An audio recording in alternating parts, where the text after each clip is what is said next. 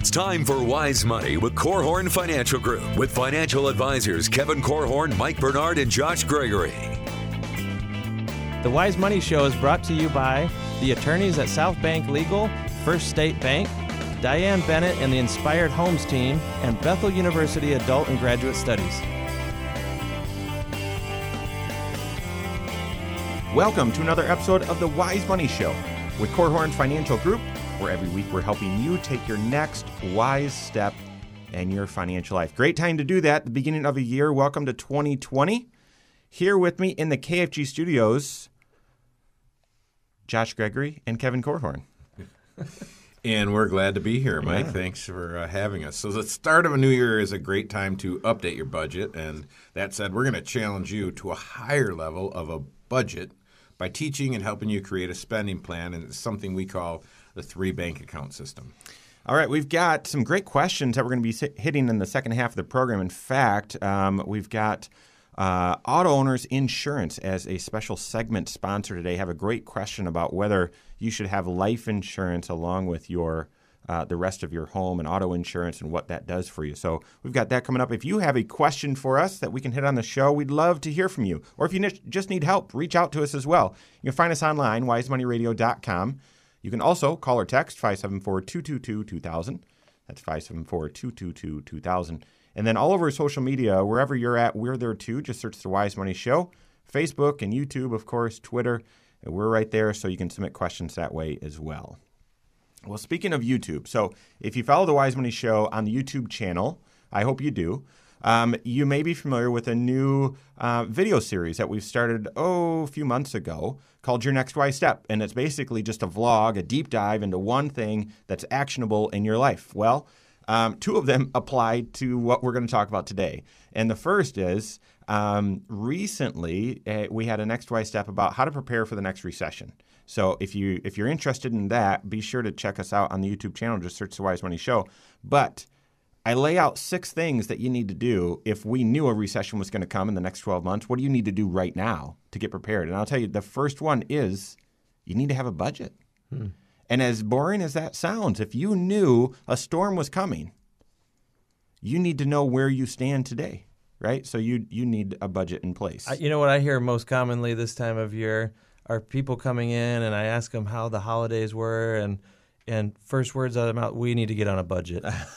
They're like shell shocked. Maybe we went a little too far on our spending over the past month See, or two. But I hear we need to get on a diet. Yeah, that too. how are the holidays? We need to get on. Okay, so but it's natural this time of year, just like Josh mentioned, um, to think of a budget. But if if you're just going by the words that I said, that you need a budget or you need to update your budget, you're probably going to do it wrong because just having a budget is not sufficient.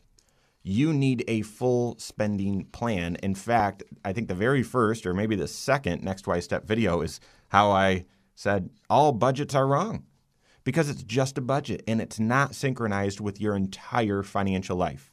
What I'm talking about, the type of spending plan you need, we call the three bank account system. We're going to explain that today so that whatever your primary aim is, whatever your goals are for 2020, you've got the right cash management system, the right monthly spending plan to help you reach those goals. So let's talk about that first bank account. What is it?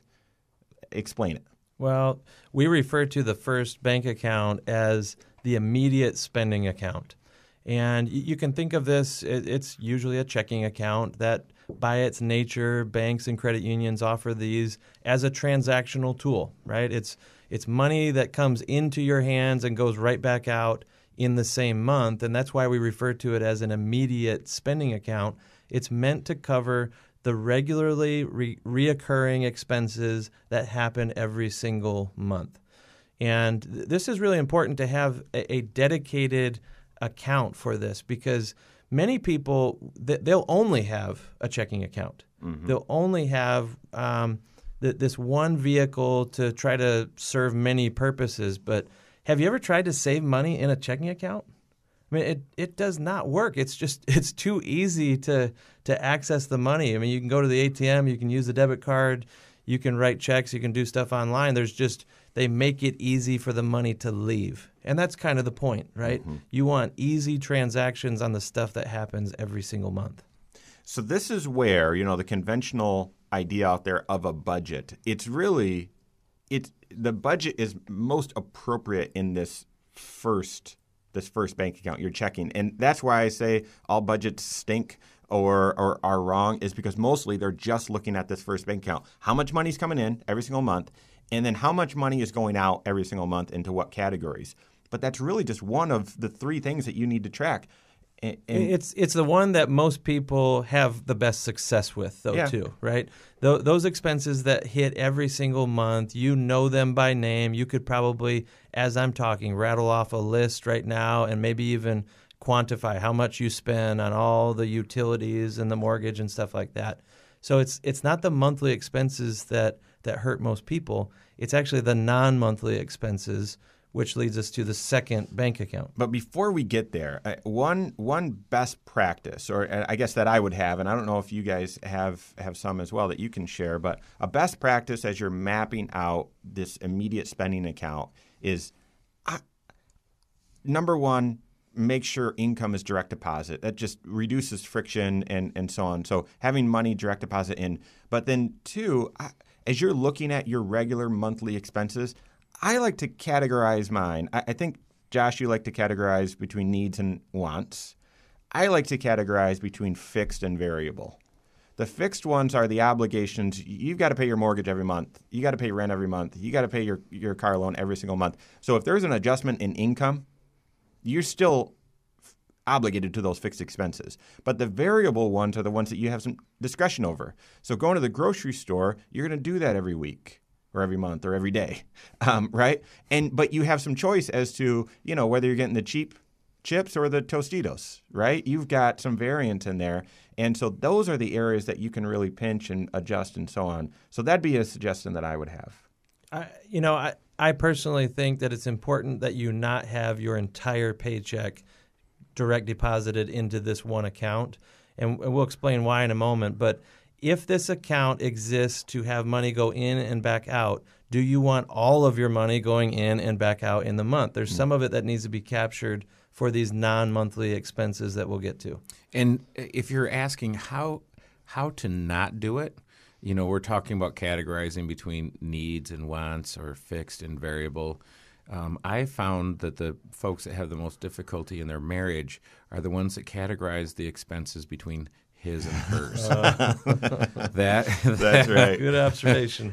I, I also like like broad categories of expenses so that when you go to Meijer or you go to Walmart or even you know going to Martin's and you say, well, some of this was for the house and some of this was grocery, some of this was shopping. Nah, just lump it all together to try and reduce the friction. All right, so that's the first bank account immediate spending. If you were to ask me, hey Mike, in nearly a decade of financial planning and and working with some pretty amazing folks, what's the one thing that you've seen improve the most financial lives? It, it would be this second account, For sure. which we call delayed spending. Yep, I, I agree completely. This is uh, so so bucket number two or bank account number two, as Mike said, the delayed spending account. It exists for the sole purpose of building up resources for expenses that don't come around every single month. So non-monthly expenses, we often think of these as lump sum expenses. They're big ticket items often, or maybe they're just sporadic. Maybe they're seasonal types of things. You know, we just came through the, the holiday season, so Christmas is a great example of this. It happens every single year on the same date, and yet it catches people by surprise or unprepared because they're not saving up a little bit each month to be able to cover that large uh, outflow of cash once a year. Same thing with things like car repairs or vacations. Maybe it's clothing that you buy uh, certain seasons out of the year. And uh, th- these are types of expenses that you know you're going to spend money on. It's just not going to be every single month. But we just got done saying that those monthly expenses are the ones that everyone handles just fine. So, bucket number two or bank account number two is there to help you turn these sporadic expenses, these lump sums, into a bite sized piece that is manageable and predictable. If I were to say, you know, ask you, what's the one thing that causes most people to go into credit card debt? I, I don't think I would say they lost their job or there was some emergency. I think it would be well, a delayed expense item came up and I didn't have the money. Right. And listen, when when when they tell me that I need a car repair, I got I've got to fix my car. I've got to mm-hmm. get around. When I need new tires, I, am going to use the credit card. When we're way overdue on a vacation and there's there's marital strife or whatever, we're going to go right, whether we've got the money or not. So, all right, so more tips. There's a lot of best practices we've seen with implementing this delayed spending. So we've got that more coming up here on the Wise Money Show with Korhorn Financial Group.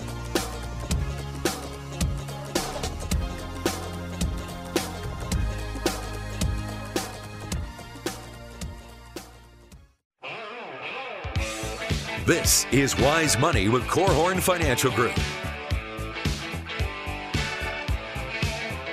Do you have some financial goals that you're trying to achieve for 2020?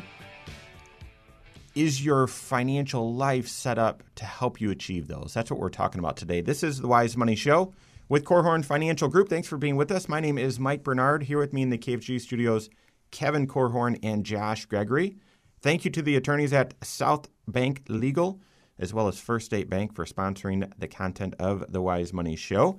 Thank you very much. Speaking of that content, to stay up to speed on everything Wise Money, you'll find us online at the Wise Money at wisemoneyshow.com and then all of our social media, wherever you're at, where there too, just search the Wise Money Show. Okay, we're talking about having a spending plan. That's not a budget. A budget just accounts for money coming in, money going out, and like Josh said, most of us that's that's pretty easy actually and can often be automated. But a full spending plan has three bank accounts. We call it the three bank account system. And really, that's the way that your finances need to be structured for you to go after whatever you're trying to achieve in 2020. Whether that's paying down debt, building up an emergency fund, helping save for college for a child or grandchild, save more for retirement, buy the hot tub, whatever it is, you've got to have this foundation, right? So the first bank account is your immediate spending. That's a checking account. Money's coming in, money's going out, and hopefully you have documented that in a budget. You know how much is coming in and where it's going. But the second bank account's the magic. And this is where you have expenses that some are needs, some are wants.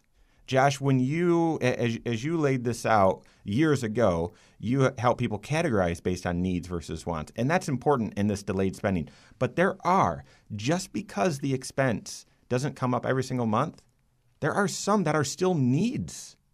Right. That you've got to plan for. So what are the best practices in accomplishing and, and using this second bank account, the delayed spending account? Well, I think uh, first of all, I mean, we we coach people to walk through a worksheet to to try to brainstorm all the types of things that you may be spending money on on a regular basis, but not an every month basis. So things that maybe are two years out or one year out, but that they will be recurring and a permanent part of your life. So I'm drawing a distinction between some of the things that maybe we talked about on the show last week when we were talking about setting financial goals. There are some goals that you're going to save up for, you're going to devote some resources to, and someday you will check it off the list and it is done. I often hear people say when, when we're um, building a, a, list of their goals, they say, Well, I want to go on vacation because it's been a while. Mm-hmm. And um, I, I encourage them to treat that as a budgeting item, as a delayed spending item, because when you go on that vacation, you're never going to you, you, can mark that vacation done but you're not done going on vacations right this is a this is a regular part of many people's lives they want travel to be a big part of what they they're funding on an ongoing basis so uh, in, in that regard this needs to be something that you are saving up for forever so you've got to have that list. I mean, Josh said we often have people work through a checklist or, or a worksheet. I mean, vacations is one that, yes, a vacation is done but vacations are still in your future, at least hopefully. Christmas, of course, or or gifts for birthdays and anniversaries, those sorts of things. Car repair, new vehicles. I mean, this if you've ever thought, well, I'd love to pay cash for a vehicle, that'll never happen. You know, only the one percent or the one percent of the one percent can do that. No, no, no. You just implement the system. Um, paying for some insurances. We've got a special sponsor later in the program, auto owners. Paying for some insurance, oftentimes the cheapest way to do it is write one check. Right. Well, how do you do that? Well, you save up for it in advance. And property tax. Yeah. Property tax will sneak up on you. Some people have it escrowed, and so it just it gets paid automatically when they do make their mortgage payment. But if you don't have a mortgage, or if you elected to not escrow, that that payment is coming. So, two big tips that I would have that I've just seen people they've lit they've just really gotten excited as we've shared this vision, and then it, has uh, been, you know, it crashed on the rocks because they didn't put the money in a separate bank account. They thought, well, I can just do this within my checking. No, no, no. It's just it's not tangible. It's just all right there. It's messy. Okay, it's got to be in a separate account. Two, and this is the biggie, they didn't automate their savings. So earlier in the first segment, if you were listening, Josh uh, was wrong when he said you shouldn't have your entire paycheck direct deposited into your checking. No, he was actually right. But for me, if it is just all direct deposit into your checking, you have to have an automatic saving that happens right after that. Yeah. So every single week, I've got money that comes right out of that checking account, goes directly into my delayed spending automatically. I don't need to think about it. That's it right. happens The- The, point is, is there is a right amount that you should be saving into this delayed spending account. By the way, the reason we call it a delayed spending account as opposed to just a savings account is delayed spending has a purpose to it. And a savings account is just an accumulation type vehicle. We are talking about a savings account at the bank quite often, or a money market fund, something that's built to accumulate money and maybe pay you a little bit of interest. But the reason psychologically we call it by a different name than just savings is because many people feel defeated when they have to pull money back out of the savings for something that they had planned up for right? When the car breaks down and you got to put new brakes in it or or fix something in the engine and you feel like, "Oh no, our savings dropped. What a loss." They really should be celebrating the fact that they had planned ahead. They know that cars break down. They know they need to be accumulating money for it so that when they have a car crisis, they don't also have a financial crisis. So we call it delayed spending because this is just a temporary stopping point an accumulation point so that when these expenses that are out on the horizon are suddenly on your doorstep and you're facing them and have to come up with the money, you've already got it Yeah. because you planned far in advance. It's one of the reasons why in, in the last segment, Mike, you said when people don't have a plan for these types of items, they have to rely either on debt or cashing in some sort of long term asset. And it's one of the reasons why we, we often refer to this also as the debt prevention account. Yep. It's you planning ahead for things that otherwise might result in debt. That's right. If you are thinking, well, yeah, th- this is maybe a missing ingredient, you've you've got to work with your certified financial planner because if you don't have a comprehensive list of all of those potential expenses, and then when you add all that up and you you look and you say, oh my goodness, I need to put five thousand dollars a month in this delayed spending to it. This doesn't fit. Then you need to know what what the trade offs are and where to adjust so that it can all fit. One, one more comment here, too. You think about, eh, eh, it- it- for some people, it literally might be $5,000 a month that they need to be accumulating for all these delayed spending items. For others, it might be 1000 or 2000 Whatever it is, if you're saving up for some long term expenses that aren't going to be around for, for quite some time, like replacing a car, you can accumulate a lot of money in this account. Hmm. And it may become a temptation to you at some point where you, you say, hey, you know what? We've got $12,000 built up in this account. Surely we could afford to go take a really big, cool vacation this year. Eh, Disney, here we come, right? But unless you have earmarked all of those dollars for specific categories, you won't know whether or not you're actually spending the clothing fund on Disney tickets, right? Or maybe you just spent the car repair fund um, on new landscaping in the backyard. So as you're accumulating money, you need to agree upon well, what is this for? Don't just think of it as a purposeless or an unnamed pool of money that you can just dip into anytime you want. Because that twelve thousand dollars could start to look like a zero turn mower because those are on sale at this time of the year. Well, the the other just to add on to what Josh said, and this might be overkill for some of you, but it's best practice. Uh, something to consider is for those um, for those long for any perennials, um, things that uh, it, like stuff that is small and it's going to happen e- every single year and so on. I lump that all into one delayed spending.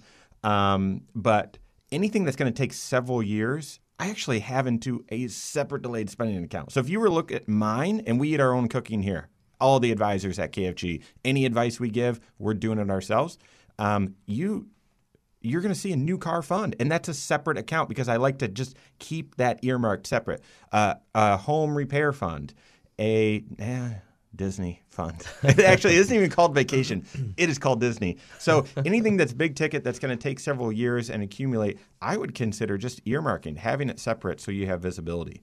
What's the third bank account? You probably already know. I'm going to elevate your thinking on what that is and how you get there, and then how do you put all this together. We've got that more coming up here on the Wise Money Show with Korhorn Financial Group.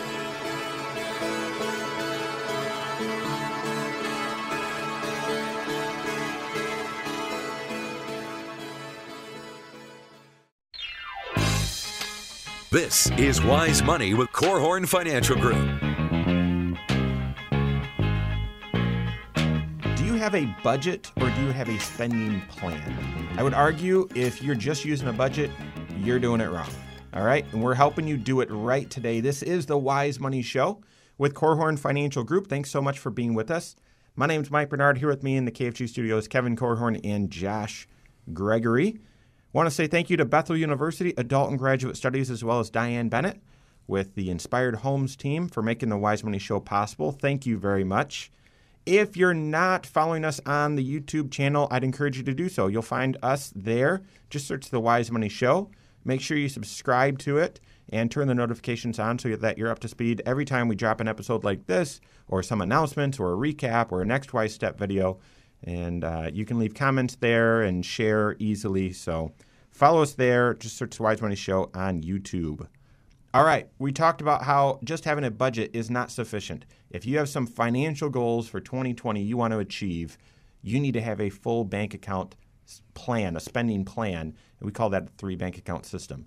First is for immediate spending, that's a checking account. Second is for delayed spending, expenses that don't happen every single month, but that you know are coming in the future and you're saving up for those. That's usually a savings account or money market. Truth be told, I think I have seven of those, seven separate accounts, just so the money is earmarked. The third bank account, I'm going to challenge your thinking on this. The third bank account is an emergency fund, and it's there for emergencies. But let me ask you a question. If you found out you needed a big car repair and your emergency fund is funded, how do you feel? If you found out that there were going to be layoffs at work and your emergency fund is funded, how do you feel? If you and your wife find out you're having a baby and your emergency fund is funded, how do you feel? The truth is, when life comes at you or when you want to go at it, having an emergency fund stocked and ready to go, you have confidence. So I would reframe this to being a financial confidence account instead of just an emergency fund. Because that's what it delivers. It delivers confidence. If you if that thing is empty, you go and face real life and you have worry, maybe anxiety. So, Yep, you're, you're exactly right. And, you know, we define these emergencies as major, significant home repairs or major, significant car repairs, major, significant health concerns, um, a death in the family, that kind of thing. These are like a, a whole nother scale of expense compared to the ones that we were talking about before. You know, it's not just the car needs new brakes. You should be planning for those because, or, or new tires. New tires, right? yeah. It- it- the tires are going to wear out, so start saving into bucket number two for that. But you don't expect to have to get a new transmission, right? You're you're counting on that to last the full life of the vehicle, and maybe it's just too young for this thing to be having the problems that it is. You have an emergency fund for that. But what I've found is um, most people don't tap into their emergency fund very frequently at all if they have bucket number two working properly for them. Yeah, you, you redefine what an emergency actually is when you're really doing bucket number two and you have a full spending plan built out. That's right. You know, a, a car with 180,000 miles on it dies on you. Do you have an emergency? Or really, is this just an event that we all knew was coming? We didn't know exactly how many miles or what year it was going to occur, but obviously that vehicle was not going to run forever. So, in the delayed spending account, have you been accumulating money for a car replacement? It's cars are often one of the things that create strain in people's financial lives. They can get behind the eight ball financially, and cars often keep them there because they're not planning ahead for the repairs or the replacements. And so they have to fall to the emergency fund. My hope is that you never have to tap into the emergency fund. And instead, it stays there for the granddaddy of all emergencies, which is the interruption to your income. Mm-hmm. If for some reason you lost your job because of downsizing or disability or or something where the paycheck that you once believed was stable and sustainable suddenly isn't. If if you have to float the family using cash because the, the income has stopped temporarily, how long could the family function based on the cash that you have in in the emergency spending plan. Yeah, a couple points there, Josh. If so, if you have a, if you're driving a car, you should be saving hundred bucks a month for repairs. Just put that in the delayed spending. That is to fix my car, and you might not have an expense of hundred dollars a month, but 18 months from now, it's very possible you have an $1,800 expense. So when you look at the delayed spending, and this is why declaring and giving leadership to your financial life is so important because I was working uh, with my son Joshua on this. And I said, Joshua, you need to save $100 a month for repairs. But you also need to be saving a couple hundred bucks a month to replace this car because yeah. this car is not going to last forever. And he had a, a, an interesting story about the emergency fund.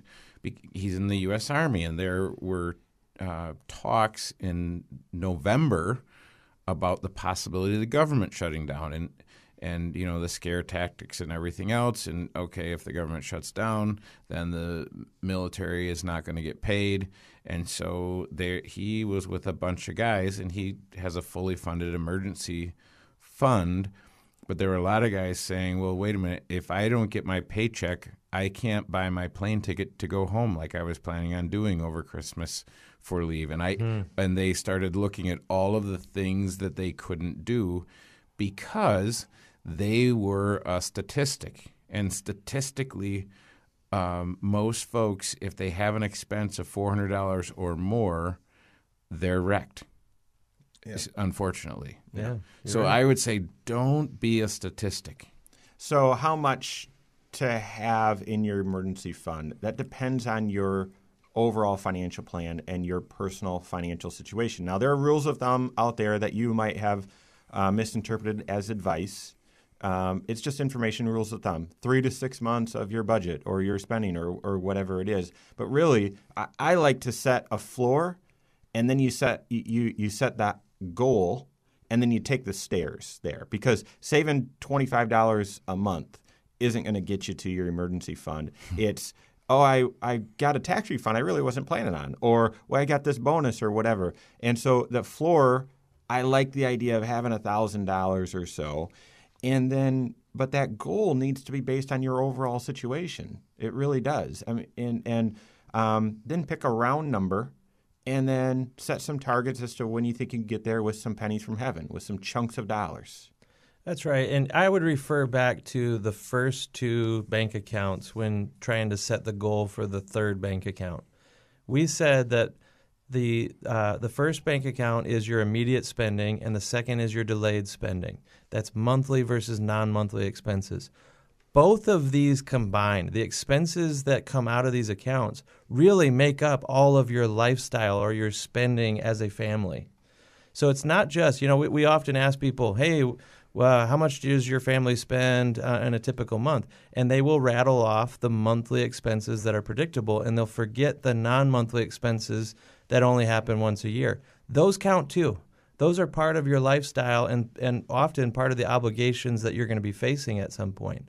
So, if you were going to use a rule of thumb, like three to six months worth of your living expenses, count all of those living expenses, not just the monthly bills that come in.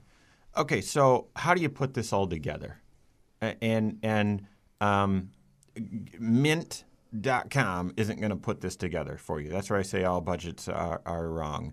Um, you've got to start with your certified financial planner and looking at this in the context in the context of your entire financial life. Sometimes you map all this stuff out and there's not enough income to get you through the entire month if you're funding delayed spending. So you've got to have some trade offs. You might need to tweak your tax withholdings. You might need to make some short term uh, sacrifices to get some debt out of the way so that you can save up. And so it's got to be harnessed within your overall financial plan. And I love the word that you used there. You said trade offs. That is a financial planning word if I've ever heard one before. It's you deciding, yeah, which resources are you going to direct to the things that you prioritize most, whether those are goals or just normal lifestyle spending decisions. The trade offs are if I choose this, I can't also have that. There's not enough money to cover everything that we could possibly dream up.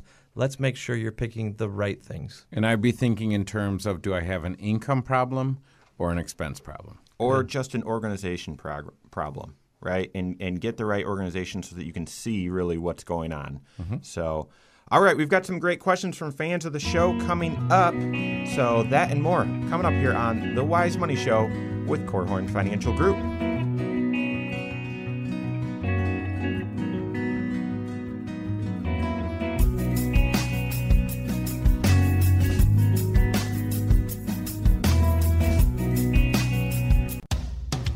This is Wise Money with Korhorn Financial Group. The Wise Money Show is brought to you by the attorneys at South Bank Legal, First State Bank, Diane Bennett and the Inspired Homes team, and Bethel University Adult and Graduate Studies. Thanks for being with us today. This is the Wise Money Show with Korhorn Financial Group. My name is Mike Bernard. Here with me in the KFG studios, Kevin Korhorn and Josh Gregory. Want to thank our sponsor of this segment, Auto Owners Insurance. And you might recognize them. They're big sponsors in uh, Big Big Ten Network and football and so on. And they're sponsoring the uh, this segment today. If you've missed anything, I'd refer you to the YouTube channel, but I'd also refer you to the podcast. If you listen to podcasts while you're out and about, maybe shopping, you want to drown out the noise, you can get some financial wisdom at the same time. You'll find the Wise Money Show wherever you listen to podcasts. Just search that, the Wise Money Show. Subscribe to it, rate the show, and leave comments as well. Appreciate it. All right, so we've got a special segment here sponsored by Auto Owners Insurance. And the first question comes from fan of the show, Ryan. He's 44 from Portage, Michigan.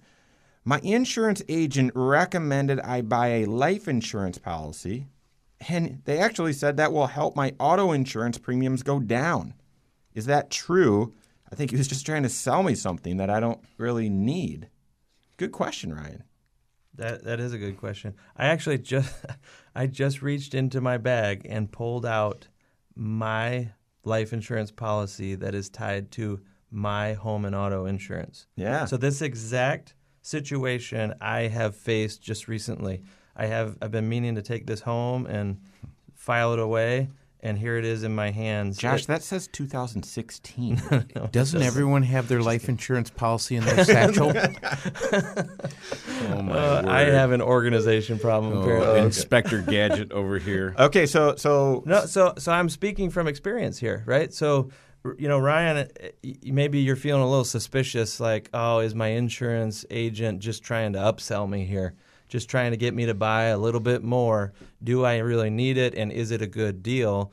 Um, for me, um, and and I happen to have my home and auto insurance with auto owners, so. Um, you not know, I- not a setup, folks. no, that's, not. I that's just who happens to be the right company for my family where we live and so on. But um, but with auto owners, for example, and and I think this is true with others as well. Often they have life insurance policies that you can get really really cheap. They're not huge policies. Mm-hmm. This is a ten thousand dollar policy. You know, it might help pay for a, a burial or something, but the premium is so low and the discounts that I happen to get for having this extra policy because many insurance companies offer you uh, uh, multi-policy discounts. So if you have more than one type of insurance with them, they reward you for your loyalty in, in a sense. And for me, by adding this additional policy on top of my homeowners, on top of my car, on top of my umbrella, it gave me another discount that more than paid for the life insurance itself. So I, I would, uh, from a financial planning perspective, we often say that your certified financial planner should bring you clarity, confidence, and creativity. So this type of idea is that creative part. Um, but I would also tell you from a financial planning perspective that typically those policies aren't really what's covering this risk. This is not your full protection plan, Right. getting a small life insurance policy, policy to bolt onto your home and auto to get that multi multi policy discount. But oftentimes, yeah, a small policy or a policy on one of the kids or something like that can actually give you another discount that's lower than the additional premium, and therefore your cost goes down. Yeah, Ryan, I, I would have that's a great question. I would have a couple words for you. Number one is it sounds like your insurance agent isn't a trusted advisor.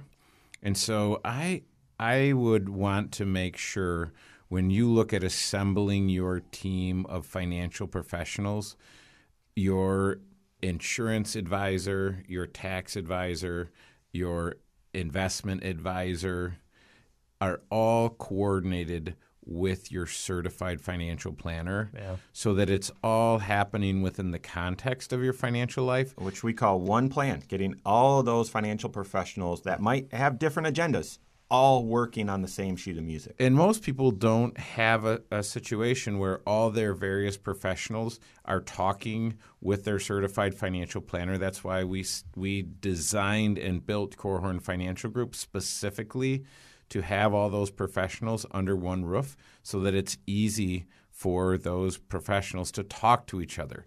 Now, I would actually give your agent the benefit of the doubt because excuse me as we've been mentioning, if you pay a total in your household, you pay premiums of $2,000 for your house, a couple of cars, maybe some toys, whatever else. You've got everything insured and you're paying $2,000 of premium. A company like Auto Owners will typically give you a discount of about 5%. So if you were paying $2,000, a 5% discount. Yep. You're doing uh, the math. Yeah. Don't No. do the math, Kevin. I'm not doing the math. Oh, it's a hundred bucks. Right. Oh, So so that hundred bucks. that's called and doing the math. So it, so that that hundred bucks, you say, well, what will that hundred dollars give me? Because it, here's here's the good news. At the end of the day, Ryan, you can get a small life insurance policy on yourself. You can get one on your kids. Um, one of the reasons why you might want to do it on your kids is you lock in some sort of insurability. If you're getting one on your younger kids that is locking in that insurability, it, you'd have some guaranteed purchase options in the future that would let them buy more, even in the event that they had some sort of a health event. So it can make sense. And sometimes I've seen it where it's grandparents and they say, listen, that hundred bucks isn't going to buy me anything, but I have a grandchild. I'll put it. I'll I'll, I'll buy that. I'll take that hundred bucks and spend it on a policy for my child. So I had two thousand dollars for my home auto and other things, and I've got this hundred dollar credit. At the end of the day, my out of pocket is only two thousand. Yeah. all right. So great question. It it is possible. Make sure it's all wrapped together in the context of your overall financial plan, which we call one plan. Next question, fan of the show, Rick, he's 50 from Niles, sent in, hey, how do I know if I need an umbrella policy? That, that's a financial planning question if I've ever heard one. It, it really is, and I'm glad that you're even you even have this on your radar screen because a lot of people don't even know what the umbrella policy is and, and what it does for them. Protect Think- your umbrellas. Uh, that's right. That's right. Well Yeah, simple as that. Okay. I heard a comedian once say that there's four umbrellas ever made, and they're just sort of circling around, and people use them, and then they lose them, and then someone else picks it up, and it's pretty funny, actually. May not have been funny when I just brought it up, but it was funny when they did. Situational all humor, Mike. delivery there. I'm sure if you were there, it was a downright belly splitter, That's right. knee slapper. So so think about this. You're you're driving your vehicle, maybe you're driving right now. You slide through the wrong stop sign and you hit the wrong individual and they are injured, um, maybe worse, maybe killed in an accident or something. I mean, these things tragically happen. You, as the driver of the vehicle uh, that caused the damage, caused the harm, are liable for that, right? Um, this is potential lawsuit, essentially. Now, you hope that you have enough car insurance to cover whatever damages were done, but boy, you know, you, you hit some young professional or something who has their whole life ahead of them, and that income is lost for their family. Um, you, you do the math on that. Most people couldn't possibly have the right amount of car insurance to cover that type of a risk. So, what they have a policy that layers over top of the car insurance. It also layers over top of your homeowner's insurance liability is something called an umbrella policy, and it just gives you an extra. Could be an extra million dollars, could be two million, three million, whatever it is. It's an extra sum of money to protect you against the suits that come your way.